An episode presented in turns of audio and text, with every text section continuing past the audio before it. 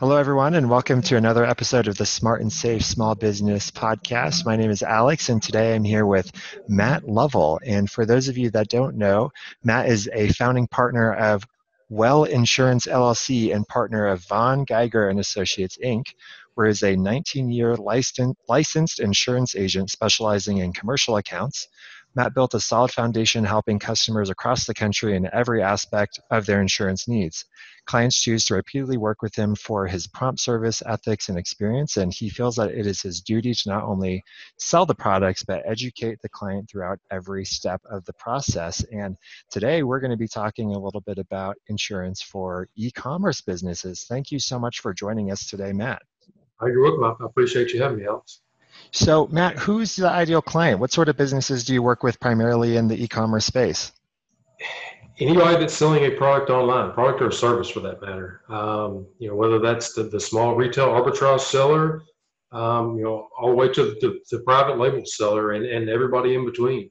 Uh, if you're if you're online, you have a you have an insurance need, you have an exposure, and so that's uh you know that's that, anybody that's online that that's our target customer. And so, tell me, what is one specific insurance problem that you help your clients solve? Uh, we tend to help customers close the gap in their business by offering them a, um, a general products liability policy. Um, this protects the assets of the business. Uh, it prevents them in the event that they're involved in a lawsuit and they're sued. Uh, the policy will hire an attorney to defend them. Uh, will also pay any judgments that are deemed against them. Uh, it also satisfies Amazon's terms of service um, that they may or may not realize that, that they signed, and it does require have an insurance requirement what are the typical symptoms that people are experiencing when it comes to e-commerce insurance? I, I guess most sellers don't don't understand that when they sign the terms of service that there there is an insurance requirement as far as Amazon is concerned. Uh, Amazon requires them to have a one million dollar general liability policy, name them as an additional insured under that policy, and also provide them with a certificate of insurance um, to keep on file and uh, we, we, we can help sellers with with that whole that whole process every step of the way. And have you seen sellers have their listings pulled because they don't have the proper insurance? Amazon does not enforce that rule yet, uh, but it's it's just a matter of time before they do. Uh, you, you, look at a, at a few of the lawsuits that have happened recently. Uh, the, the, the dog leash lawsuit where the woman bought bought a dog leash, retractable dog leash from Amazon. She started walking her dog the leash snapped and broke, came back, it hit her in the eye and blinded her.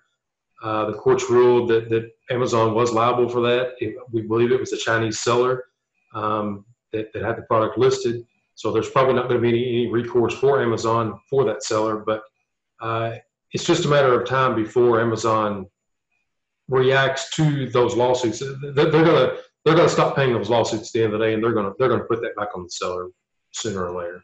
Absolutely. So, what are some common mistakes that people make when they're trying to solve this problem on their own?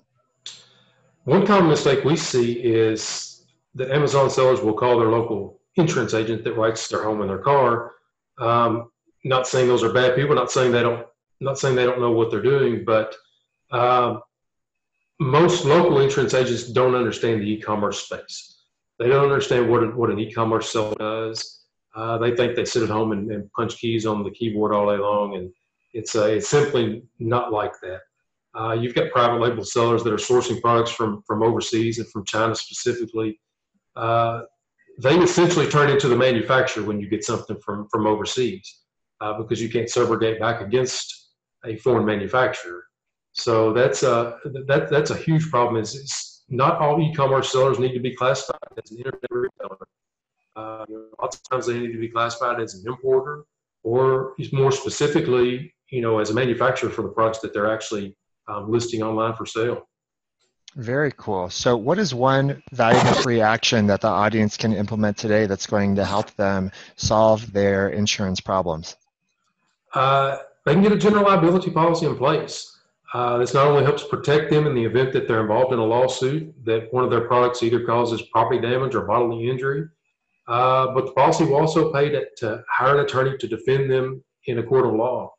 Uh, these days, attorney fees can be can be extremely extremely expensive. So Uh, you know, even if even if the lawsuit is frivolous and, and doesn't have any bearings, uh, you know, they still can be involved in a lawsuit, and, and the policy would, would respond in that regard. Wonderful. And what's one free valuable resource that you can direct people to that will help further educate them on e-commerce insurance? We have a ton of information on our website. Um, that's www.well-insurance.com.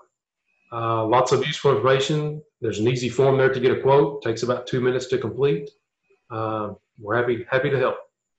Very cool. And last question here. What's one question that I should have asked you that would be of great value to the listeners? Um, and the answer, please. I would say that what, what does a general liability policy cost?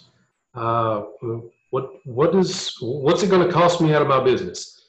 Uh, typically speaking, a general and products liability policy, in most cases, um, depending on what you're selling and, and how much you're selling, you know, really, uh, it's probably going to be less than five hundred dollars a year.